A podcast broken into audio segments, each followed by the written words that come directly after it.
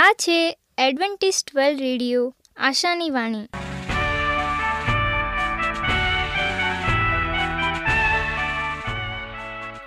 હું ગામિત સ્નેહા, અમારા આજના પ્રસારમાં તમારો હાર્દિક સ્વાગત કરું છું. આજે તમારા માટે અમે ખૂબ સુંદર, સ્વાસ્તિક અને આત્મિક વિચારો લાવ્યા છીએ. પણ તે પહેલાં સાંભળો દેવની સ્તુતિ માટે આ ગીત.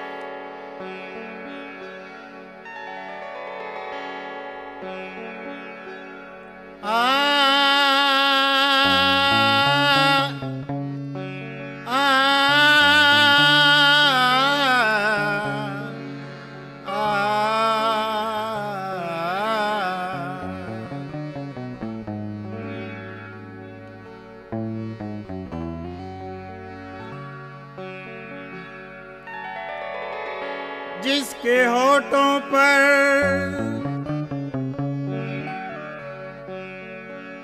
जिसके होठों पर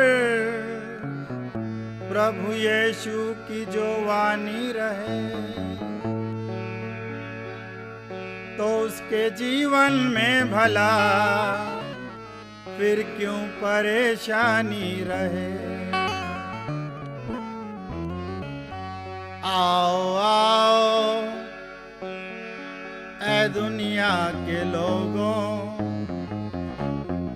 आओ आओ ए दुनिया के लोगों तुमको यीशु बुलाता है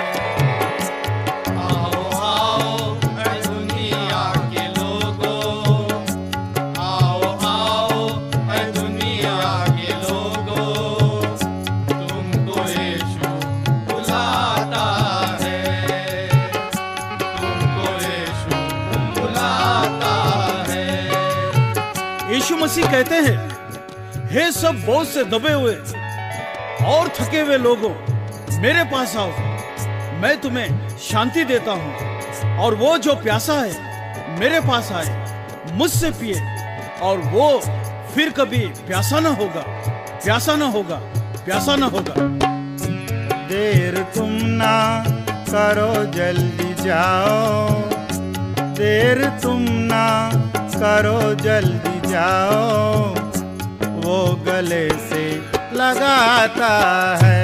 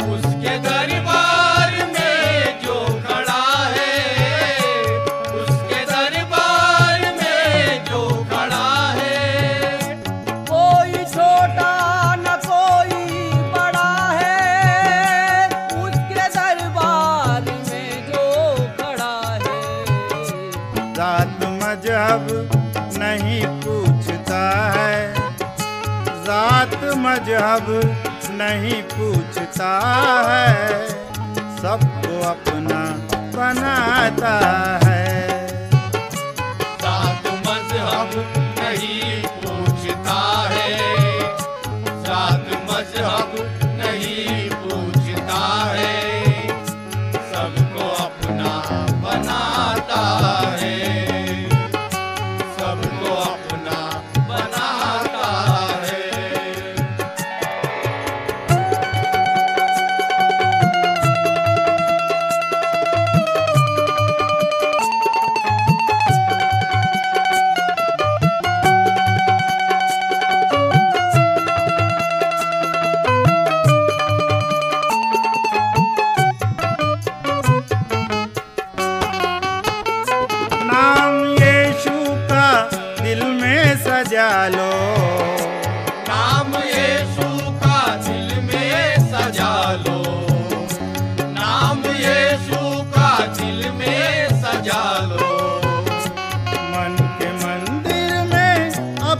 પસાલો.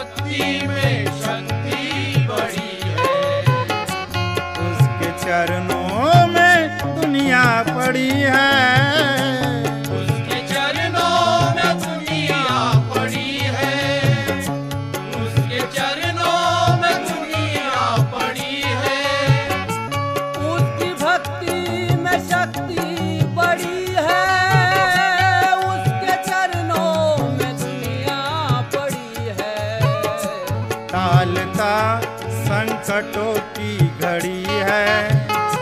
टालता संकटों की घड़ी है। पार नैया लगाता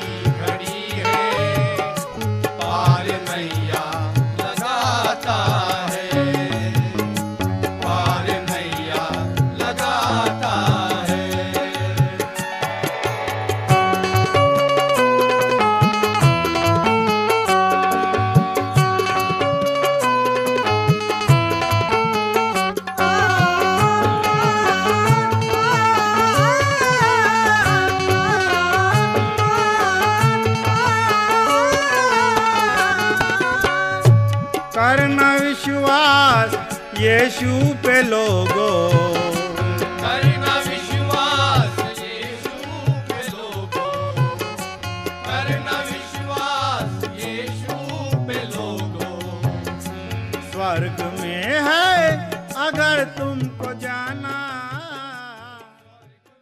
જો તમારે અમારા સ્વાસ્થ્ય અને બાઇબલ પાઠો મેળવવા હોય તો પોસ્ટકાર્ડના ટપાલ દ્વારા અમારો સંપર્ક કરો મોબાઈલ નંબર છે આઠ આઠ ચાર નવ આઠ પાંચ આઠ એક નવ બે.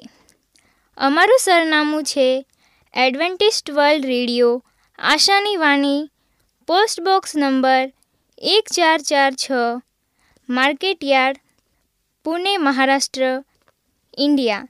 આજે આપણે દેવનું વચન પાસ્ટર રાજુભાઈ ગાવિત એમના થકી સાંભળીશું.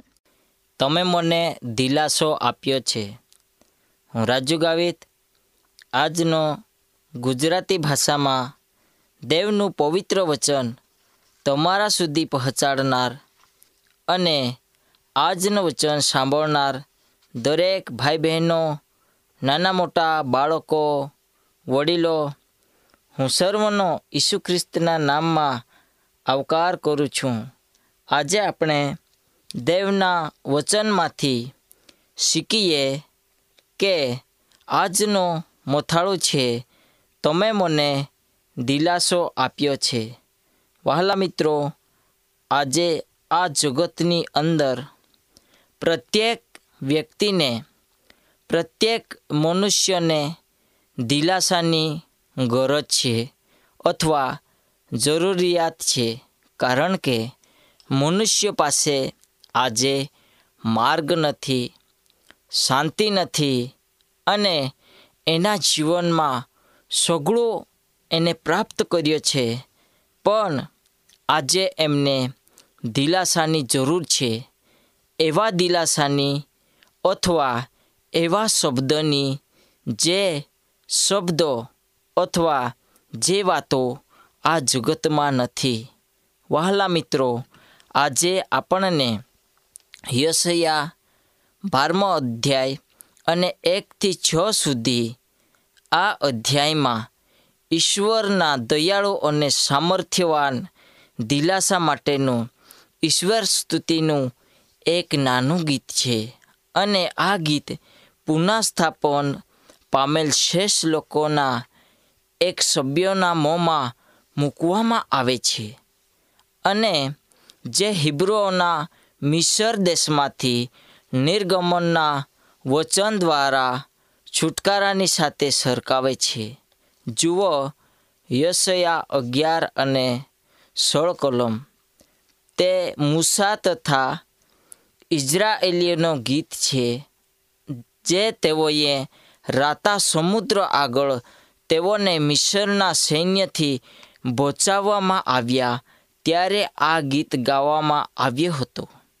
વહાલા મિત્રો જે સમયે મનુષ્યો આનંદમાં રહે છે અને જે સમયે એના જીવનમાં અદ્ભુત કાર્ય થાય છે અથવા એના જીવનમાં પરમેશ્વર મહિમાના અર્થે કાર્ય કરે છે, ત્યારે મનુષ્યો દેવનો આભાર માને છે અને તે કહે છે કે ખરેખર સંકટના સમયે દુઃખના સમયે, વિપત્તિના સમયે અથવા અમારા જીવનમાં ભયંકર દુઃખ આવ્યો તે વખતે તમે મને દિલાસો આપ્યો છે.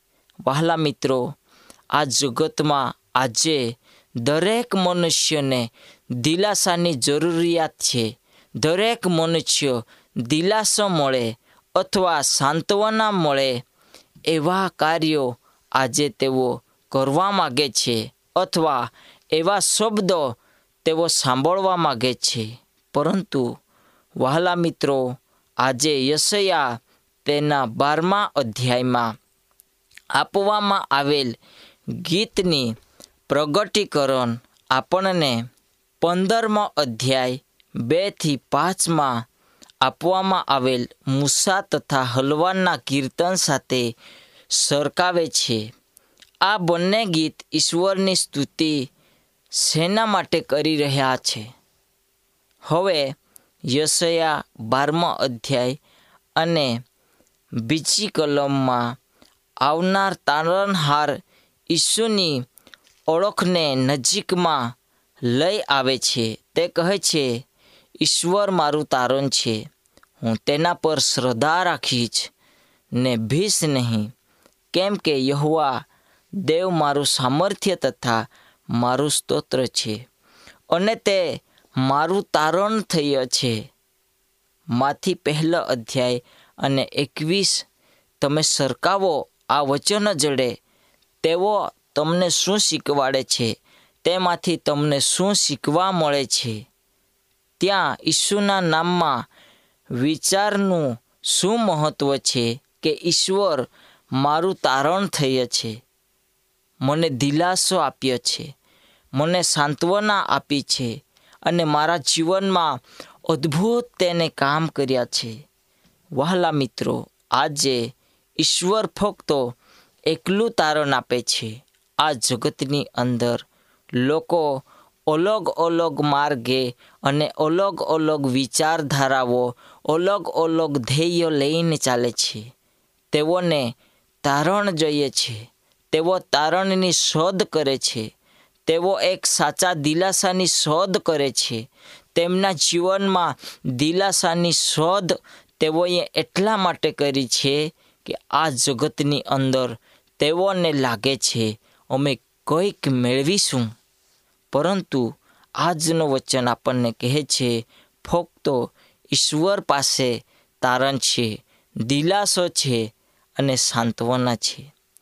આટલું જ નહીં, પણ તે પોતે પણ તારણ છે, કારણ કે ઇઝરાયલના એક પવિત્ર ઈશ્વરની હાજરી આપણા મધ્યે. યશયા બાર અને છ આપણા માટે એક તે સોગળું કરનાર પરમેશ્વર છે. ઈશ્વર આપણી સાથે છે ઈસુ ફક્ત એકલા ચમત્કારો કર્યા નથી, પણ તે શબ્દ સંદેહો થઈને આપણામાં તે વસે છે. તેમણે ફક્ત વધસ્તંભ પર આપણા માટે પાપો લઈને ચડ્યા આટલું જ નહીં, પરંતુ તેને દુઃખ વેઠ્યો અને તે આપણા માટે જાતે પાપરૂપ થયો અને તે આપણને ફક્ત શાંતિ પ્રદાન કરતો નથી, પરંતુ તે આપણી શાંતિ આપણને આપે છે.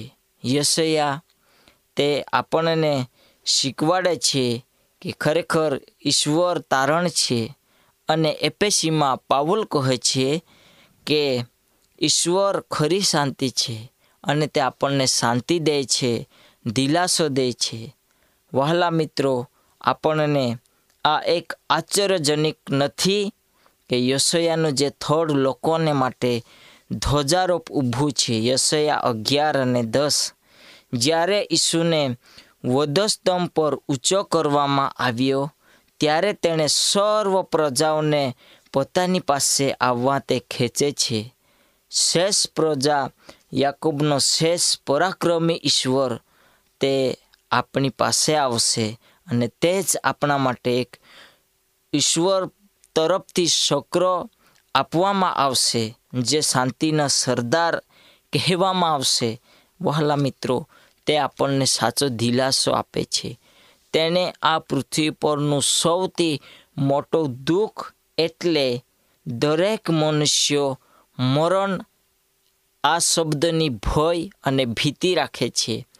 એને પણ પરમેશ્વરે ઈસુ ખ્રિસ્તે જીતી લીધું છે. તે સાચો દિલાસો આપે છે. ઈસુ આપણું તારણ છે અને તે વિચાર આપણે આપણા ધ્યાનમાં રાખીએ રોમ ત્રણ અને ચોવીસ આપણે વાંચીએ, તે જણાવે છે કે ઈશ્વર ઈસુ ખ્રિસ્તમાં છે અને ઉદ્ધાર તેના દ્વારા થયો છે અને તે ઈશ્વરની કૃપા તથા દયા દ્વારા છે કે જેથી તે આપણને ઉદ્ધારમાં સર્વકાળનો ભાગ મળી શકે. બીજા શબ્દમાં, ઈસુ ખ્રિસ્તમાં રહેલો ઉદ્ધાર તે વિશ્વાસ દ્વારા આપણો ઉદ્ધાર બન્યો છે. કાર્યકરણીય દ્વારા નહીં, કારણ કે આપણો ઉદ્ધાર કરવા માટે તે કાર્યકરણીય સક્ષમ નથી જ. અને ખ્રિસ્તના કરવામાં આવેલા કાર્યો, જેને ઈસુ ખ્રિસ્ત દ્વારા આપણા માટે પૂરા કરવામાં આવ્યા છે. અને ખ્રિસ્ત વિશ્વાસ દ્વારા આપણને શ્રેય આપે છે. તે જ આપણો ઉદ્ધાર કરી શકે છે. આ સનાતન સત્યો તમને કેવી રીતે આશા તથા તારણની ખાતરી પૂરી પાડે છે? વિશેષ કરીને જ્યારે તમારી પોતાની અજાણી ભાવનાઓથી ભોર તમે આપી ચૂક્યા છે, તમે ભરપૂર થઈ ચૂક્યા છે, ત્યારે તમે વિચાર કરો. માનવી પિતાનો હૃદય તેના પુત્ર પર ઝંકે છે. તે તેના બાળક અને તેના નાના છોકરાના ચહેરાને જુએ છે અને નાશકારક જીવનના વિચારોથી કંપન અનુભવે છે. તે શૈતાનના સામર્થ્યથી પોતાના વહાલાને બચાવવા અને પરીક્ષણ તથા સંઘર્ષથી તે ટોકાવી રાખવા ઝંકે છે. એક સળવાસ શબ્દાર્થ અને એક ભયંકર એવા કોડવા ભર્યા શબ્દમાં તે સંઘર્ષમય તથા વધુ ભયજનક જખમને પહોંચી વળવા માટે ઈશ્વર તેમના એકમાત્ર પુત્રને મોકલી આપે છે. જેથી આપણા જેવા નાના બાળકો માટે જીવનનો માર્ગ અનુસૂચિત થઈ શકે છે. ખ્રિસ્ત એકમાત્ર આ પૃથ્વી પર હતા, જેને માનવીના તારણ માટે જરૂરી તમામ શરતોને પહોંચી વળવા માટે સંપત્તિ આપી. કોઈ દૂત, કોઈ માનવી આ મહાન કાર્ય માટે પૂરતા નહીં હતા. માણસના દીકરાને જ વધસ્તંભ પર ઊંચો કરવો જોઈએ, જેથી ફક્ત અનંતકાલિક કુદરત આ તારણની પ્રક્રિયાને હાથ ધરી શકે. ખ્રિસ્ત સ્વયં અવિશ્વાસુ તથા પાપી માનવજાત સાથે જોડાવવા, માનવી સ્વભાગમાં ભાગ લેવા, પોતાનો લોહી વેવડાવવા અને પાપોને માટે પોતાના આત્માનું અર્પણ આપવા માટે સહમતિ આપે છે. સ્વર્ગની સલાહમાં માનવીનો દોષ માપવામાં આવ્યો. પાપ પ્રત્યેના રસનો અંદાજ કરવામાં આવ્યો. અને તેમ છતાં પોતાનો નિર્ણય તે જાહેર કર્યો કે તે આવી પરિસ્થિતિઓને પહોંચી વળવાની જવાબદારી પોતાના શિરે લેશે, જેનાથી પતિત માનવજાતને માટે આશાનો કિરણ લંબાવી શકાય છે. વહાલા મિત્રો, આ જગતમાં પરમેશ્વર તમારા અને મારા માટે તે દિલાસો રૂપ કાર્ય કરે છે. અને આપણને જગતના દુઃખોથી, જગતના પરીક્ષણથી, જગતના સંકટથી તે છોડાવવાને માટે અથવા આપણો બચાવ કરવાને માટે તે આપણને દિલાસો આપે છે.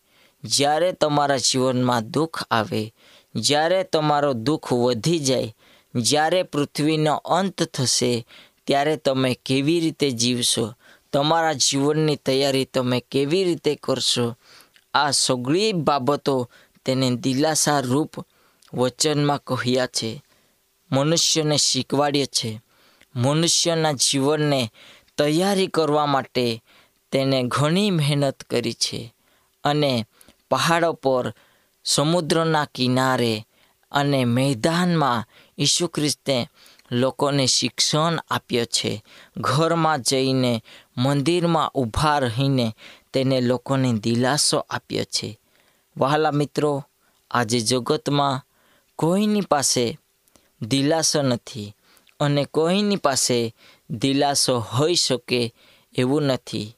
પરંતુ આજે ઈસુ ખ્રિસ્ત એકમાત્ર તારણનો તે ભોગ બન્યો છે. તેને તારણ આપ્યો છે અને તેને મનુષ્યને પોતાના જીવનની તૈયારી કરવા માટે સઘળું શીખવાડ્યો છે. જ્યારે મનુષ્ય પાપમાં પડે, ત્યારે તેને પોતાની પાપની કબૂલાત દેવની આગળ કેવી રીતે કરવી, માફી કેવી રીતે માંગવી, મહાન પિતાએ આપણને ઈસુ દ્વારા સોગળા શબ્દોમાં દિલાસાના વચનો આપ્યા છે. વહાલા મિત્રો, આજે આપણે આપણું જીવન જે પરિસ્થિતિમાં છે, આપણે જ્યાં બી છે, ત્યાંથી આપણા જીવનને આપણે ફરી એકવારે ઈસુ ખ્રિસ્તના માર્ગ પર લાવીએ. તેને કહેલા શબ્દો, તેને આપેલા વચનો આપણા જીવનમાં મહિમાને અર્થે આપણે વાપરીએ અને આપણું પગલું તેના પગલામાં નાખીને આપણે ચાલીએ. જેથી કરીને તમને અને મને સાચો દિલાસો મળે અને એક દિવસ આપણે તેના રાજ્યમાં જરૂર હોઈશું એટલા માટે આજના સમયમાં આપણે આપણા જીવનની તૈયારી કરીએ અને તૈયારીમાં લાગુ રહીએ અને એક દિવસ આપણને સાચો દિલાસો મળે એ અપેક્ષાથી આપણે ચાલીએ. આ સમયે આપણે પ્રાર્થના કરીશું. મહાન દયાળુ, ઈશ્વર પિતા પ્રભુ અમે તો પાપી છે, અમારો સ્વભાવ પાપી છે, અમારા વિચાર ભૂંડા છે અને અમે હૃદયની અંદર ભૂંડી કલ્પનાઓ યજીએ છીએ પિતા પ્રભુ, તો અમને ક્ષમા કરજે. જગતમાં દુઃખ જઈને અમે દુઃખી થઈએ છીએ પરંતુ તો અમારો સાચો ઈશ્વર છે, તો અમને સાચો દિલાસો આપનાર પિતા છે એવો અમે વિશ્વાસ કરીએ છીએ જગતમાં આજે ઘણા લોકોને દિલાસો તમે આપો. ઘણા લોકો દુઃખમાં છે, ઘણા લોકો નાશ પામ્યા છે. તેઓના ફેમિલીઓને પ્રભુ, તો આશીર્વાદ આપજે અને સાચો દિલાસો તું આપજે. પ્રાર્થના ઈશુ પ્રભુ, તારા નામમાં માગીએ. આમેન. અમારી સાથે આજના પ્રસારમાં રહેવા બદલ તમારો ખૂબ ખૂબ આભાર. જો તમારે અમારા સ્વાસ્થ્ય અને બાઇબલ પાઠો મેળવવા હોય તો પોસ્ટકાર્ડના ટપાલ દ્વારા અમારો સંપર્ક કરો. મોબાઈલ નંબર છે આઠ આઠ ચાર નવ આઠ પાંચ આઠ એક નવ બે. અમારું સરનામું છે એડવેન્ટિસ્ટ વર્લ્ડ રેડિયો, આશાની વાણી, પોસ્ટ બોક્સ નંબર એક ચાર ચાર છ, market yard, Pune, Maharashtra, India. બાઇબલની અભ્યાસની વધુ જાણકારી માટે અમારો સંપર્ક કરો. આ છે અમેઝિંગ ફેક્ટ્સ ઈમેલ આઈડી છે રાજુ ગામિત સાત ચાર ચાર ત્રણ એ જીમેલ ડોટ કોમ આ સાથે અમારો આજનો કાર્યક્રમ અહીં સમાપ્ત થાય છે. ફરી મળીશું આ જ મીટર બોર્ડ પર. ત્યાં સુધી પ્રભુ તમારી સાથે રહે.